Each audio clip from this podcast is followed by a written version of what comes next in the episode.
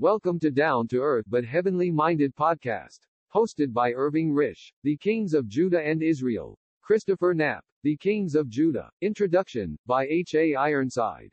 In complying with the request of the writer of this series of papers for an introduction to his truly practical opening up of the major part of the books of Kings and Chronicles, I shall but attempt to go briefly over the histories of the three kings of the undivided monarchy, and that only so far as they are set before us in these particular portions of Scripture. The lives of Saul and David are much more fully dwelt upon in the books of Samuel, but others have written at length upon them as they're portrayed, and their writings are still available. Chronicles opens with the genealogies of the children of Israel, tracing the chosen race right back to Adam. With his name the record begins, and, so far as nature is concerned, every name that follows is but another edition of the first man. The second man is the Lord from heaven. For his coming the world was yet waiting. Man according to God had never been seen upon earth all through the centuries covered by the history and the genealogies of these books, and indeed of the entire Old Testament. God was indeed quickening souls from the first. There can be no manner of doubt that Adam himself had thus obtained divine life when he took God at his word, and, receiving the declaration made to the serpent as to the seed of the woman, as the first preached gospel, he called his wife's name Eve, living, believing that God had found a way to avert the terrible doom their sin had justly deserved.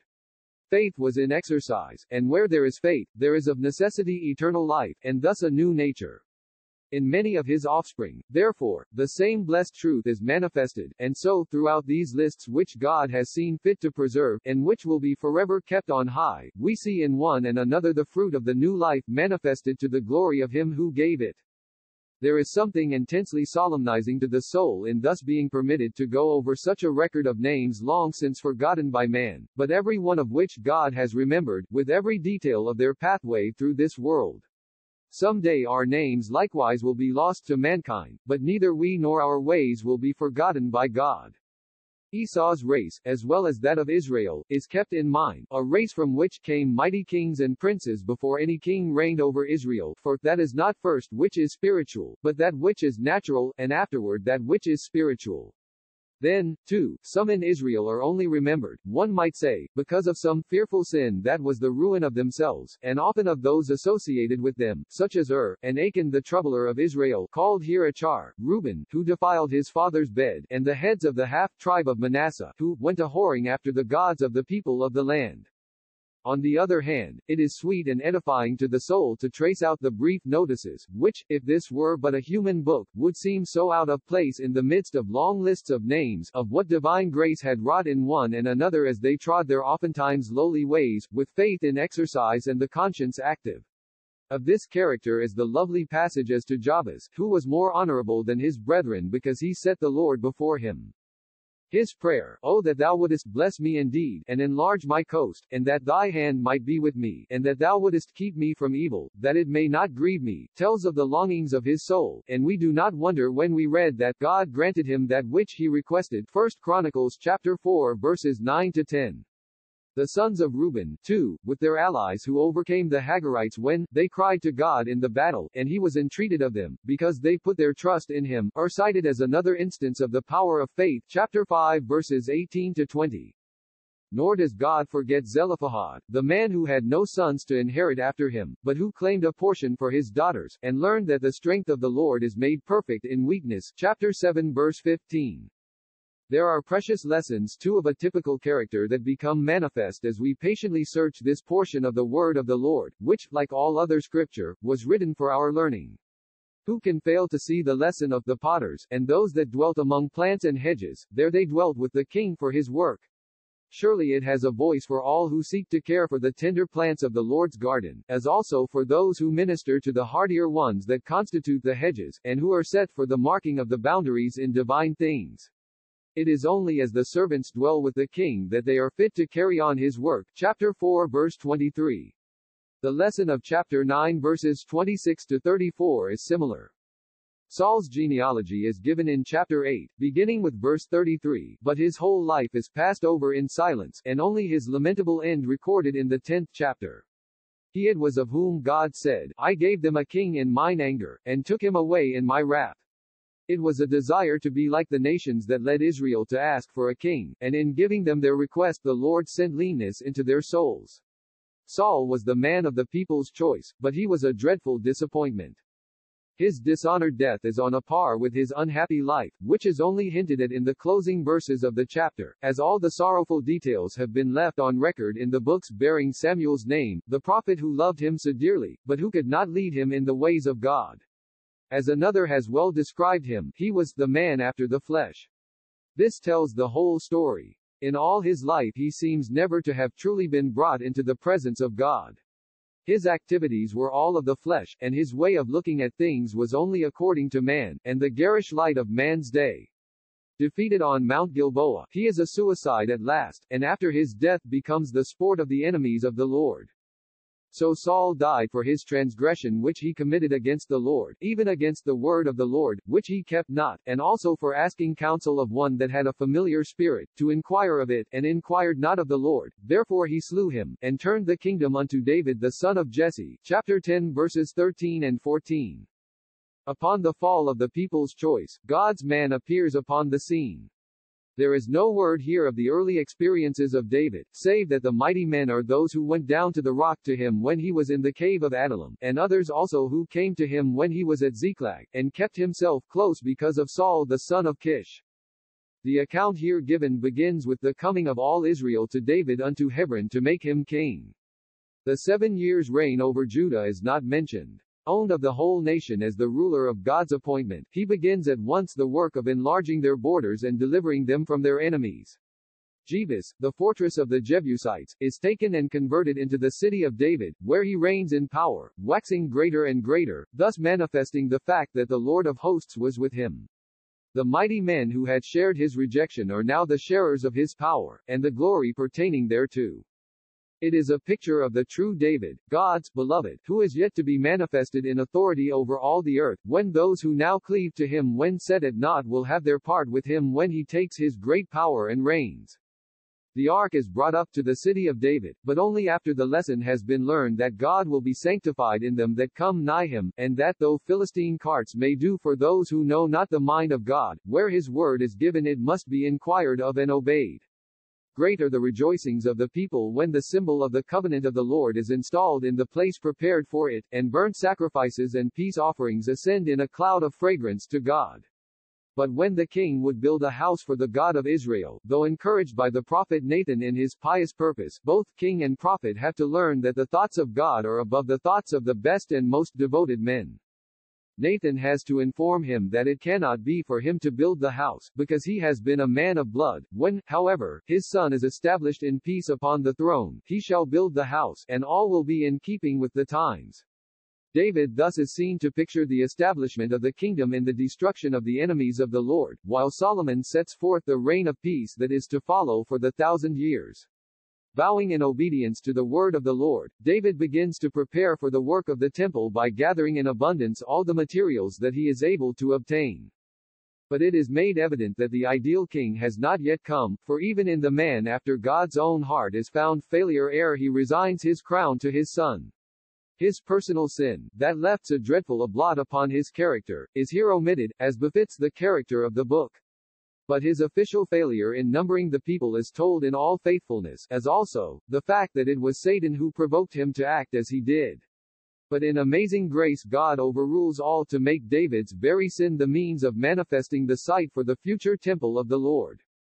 Finally, having set all in order, and arranged even the courses of the priests and Levites who are to officiate in the glorious house of Jehovah, the aged monarch appoints Solomon his son and the son of Bathsheba to be king in his stead, and after solemnly charging him both as to the kingdom and the house that is to be built, he died in a good old age, full of days, riches, and honor, and Solomon his son reigned in his stead.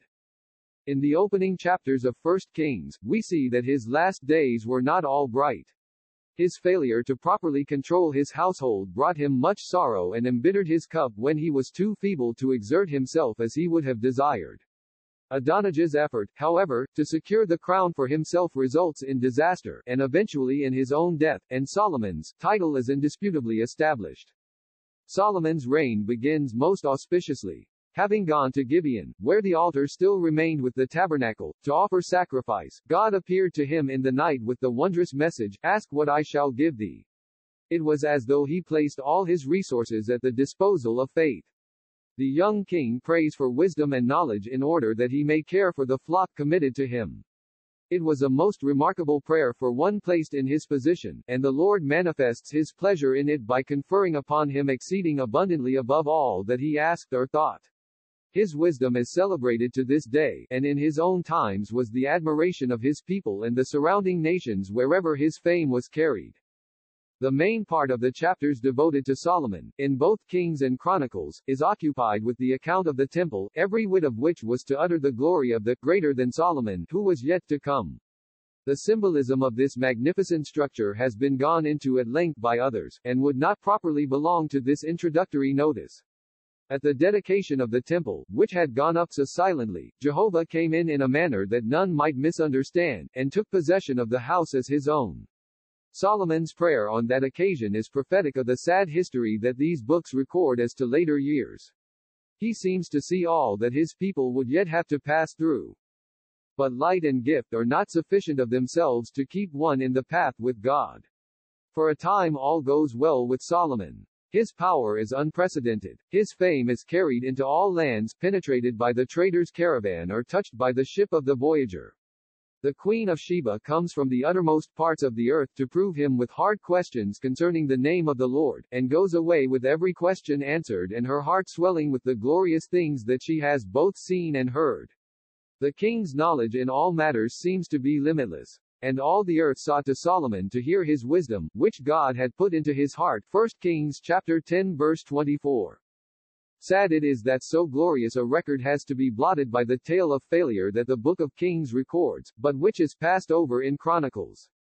But King Solomon loved many strange women, and when Solomon was old, his wives turned away his heart. Such is the terrible fall of the man who was most privileged of all the rulers that history, sacred or profane, tells us of.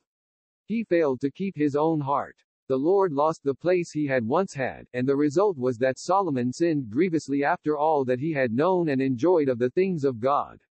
Idolatry was established in the very sight of the holy temple of the Lord. God was dishonored by the very man who, of all others, had received the most from him. What a warning to every subject of his grace. May reader and writer lay it to heart. As a result of his sins the Lord stirred up adversaries against him, and in the days of his son rent the kingdom from the house of David, with the exception of the two tribes. But of all this the following pages will treat.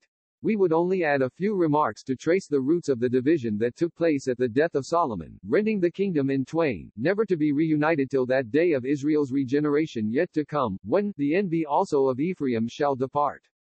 Ephraim shall not envy Judah, and Judah shall not vex Ephraim. Isaiah chapter 11 verse 13. As descendants of Joseph, who, in Jacob's and Moses's blessings, was exalted above and separate from his brethren, Ephraim seems ever to have aspired to leadership in the nation. Already, in the time of the judges, that pride had twice broken out in haughty demeanor. After the mighty victory of Gideon's little band over the Midianites that had invaded and ravaged the land, the men of Ephraim sharply chided Gideon because he had not called them to the war, envying the fame of such a victory. Gideon's most gracious answer to their haughty chiding averted a catastrophe, Judges chapter 8 verses 1 to 3, but their still more haughty chiding of Jephthah on a later occasion brought upon Ephraim a terrible, though deserved, retribution, chapter 12 verses 1 to 6. When the theocracy, God's direct rule in Israel, gave place to the kingdom by Israel's impious request, Saul, taken from little Benjamin, is acclaimed by all Israel. Benjamin having been nearly annihilated for their sin some time before, and being Joseph's full brother, may on that account have been more welcome to Ephraim. But when David, of the tribe of Judah, is manifested as God's anointed in the place of rejected Saul, and at Saul's death is made king in Hebron by Judah, he is not acclaimed, but opposed, by the other tribes, of whom Ephraim was chief, and a seven years' war ensues, until the weak pretender of Saul's house gives way before the rising power of David and Judah, and Israel is reunited in one kingdom under David's godly and righteous rule. The jealousy and strife that broke out on previous occasions is for the time forgotten and out of sight. But as David's sin, and his son's wicked conduct, brought about upheavals in the kingdom, so, later on, through Solomon's departure from God and oppression of his people, occasion is found at his death to make demands upon the new king coming to his father's throne. His insolent and foolish answer brings about the crisis in which the unthankful and heartless cry is heard, What portion have we in David? Neither have we inheritance in the son of Jesse. To your tents, O Israel. Now see to thine own house. David 1 Kings chapter 12 verse 16. Ephraim, headed by Jeroboam, an Ephraimite, then takes leadership of the ten tribes revolted from the house of David, and a new kingdom is formed, in which every one in the line of their nineteen kings is an apostate from Jehovah. I now leave the reader with what my beloved fellow servant has penned, praying that as he passes on he may have the hearing ear, the anointed eye, and the subject heart that alone makes the truth living and real in the soul. H. A. Ironside, Chronological Table of the Kings of Judah and Israel subsequent to the reigns of Saul, David, and Solomon, each of which lasted 40 years, from BC 1095 to BC 975. After Usher, five or more years should be, from here, added to these dates of Ushers. See section on Hezekiah.